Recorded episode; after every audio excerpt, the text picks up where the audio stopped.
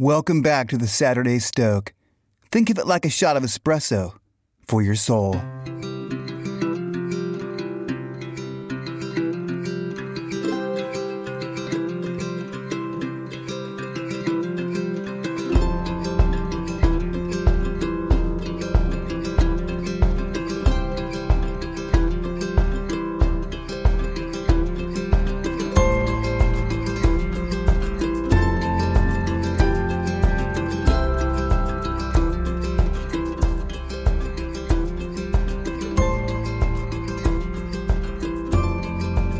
Today, I want to take you on a little reflection on the idea and word adventure. Why are we drawn to the idea of adventure? Have you thought about it? What is an adventure? And what does the word even mean? Certain words in our culture suffer from overuse, and I think adventure is one of them. Watered down these overused words, they become castaways in the lexicon of everyday language once carrying significance, but then only to drift into the strange land of ubiquity. Adventure for the modern person relates now to our sensibilities almost primarily through simulacra. When we do experience adventure in the physical world, it comes via a controlled environment where safety and knownness dominate the experience. The rise of the novel contributed to our current sanitized relationship with adventure. Since the 19th century, the public engaged with the idea of adventure by way of the novel. Stories like Mary Shelley's Frankenstein or Walter Scott's Ivanhoe and James Fenimore Cooper's The Last of the Mohicans captured the imagination of generations of readers who longed to travel and see new parts of the world and engage with the foreigners. The novel, however, lives downstream, so to speak, of the real frontier, or expanding cultures around the world. It's fiction that springs from experiences in the real world. We hear stories and seek to emulate them and live them vicariously through an entertaining medium like the novel. But adventure novels do touch something within the human psyche, something profound and on an existential level. We sense a calling to go forth and see for ourselves what lies in the beyond. If we peer further into history, nearly 700 years ago, we find the world opening up to global travel. Ferdinand Magellan, a Portuguese explorer, is credited with organizing the first circumnavigation of the world. Magellan founded and named the Pacific Ocean, if it's even possible to name such a thing. The story goes when he and his caravan of ships entered the waters of the Pacific, the ocean was calm, and Pacific means peaceful. It took over two months for them to cross the peaceful ocean, what we now call the Pacific, and many died from starvation and scurvy.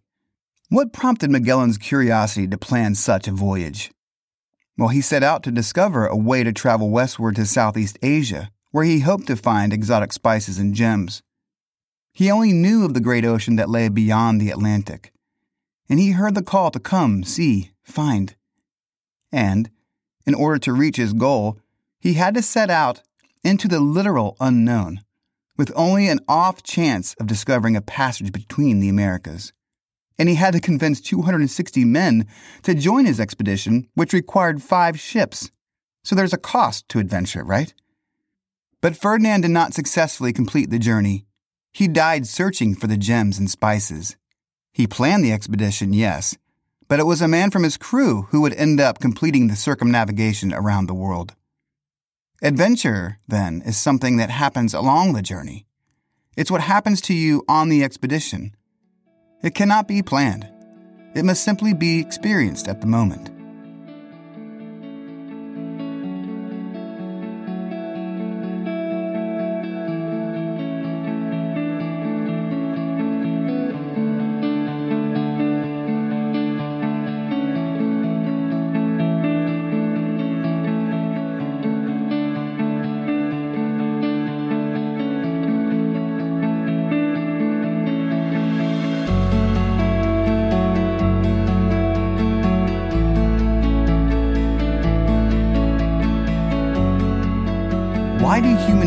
Risk death for the sake of discovering something new? While experts in landscape, geography, and navigation remind us that a symbiotic relationship exists between human beings and the world in which we live. There is more to space around us than simply location. From birth, human beings exist within and explore space.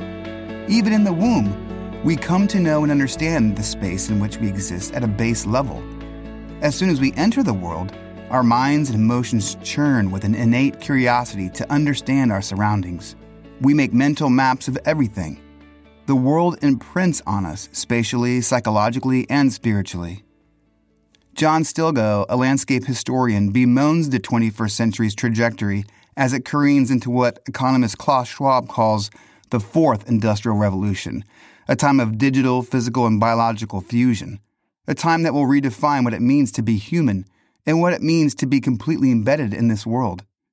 Stilgoe says living in a world in which everything is mapped out for you, where everything is known and safe, is a disaster for our lived experience.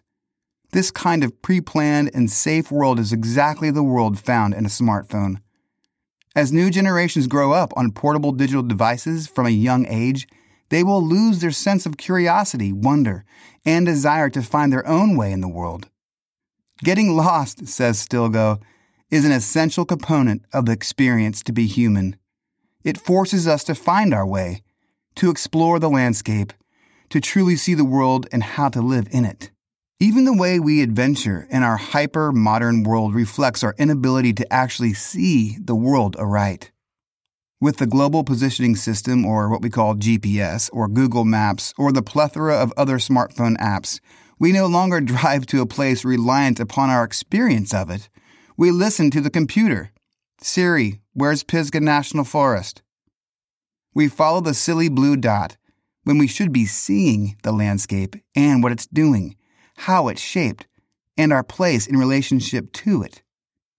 Since the early Babylonian and Sumerian empires, humans relied upon the landscape beneath the feet and in the sky to navigate. Wayfinding was part of what it meant to live and travel. Those people knew the stars, how they signaled the seasons, and where they moved in relation to their own land. Today, however, if you want to know how to get somewhere, you enter the data in your device and follow the directions or you ask Siri. Having lost the ability to navigate on our own now, having lost our relationship with the physical world, the true notion of adventure can only be grasped in a film or television series or a novel. Eh, but, Tim, you say, aren't you being a bit hyperbolic? Adventure does not need to be month long expeditions into the unknown territories beyond. I mean, besides, haven't we explored everything already? Do we really need adventure in our lives at the level you're suggesting? Ah, yes, I reply. I agree, there's little left to discover overland. I do, however, wish to point out that adventure is not a consumer commodity. It is our human heritage. We've been given space on a terrestrial planet and launched, so to speak, by its creator to learn and know who we are in relationship to it, thus giving us deeper understanding as we relate to him. Adventure, you see, is that in part for which we were made. One of J.R. Tolkien's most beautiful lines comes from The Fellowship of the Ring. In a poem, it's this All who wander are not lost. The line from Tolkien's poem reminds us of two things. First, wondering is our natural state. And second, navigation isn't always about certainty. The ancients used stars to navigate, and sometimes they use planets. Planets, according to Harvard scientist John Edward Huth, are not as reliable as stars for navigation. I mean, think of it the word planet means wanderer.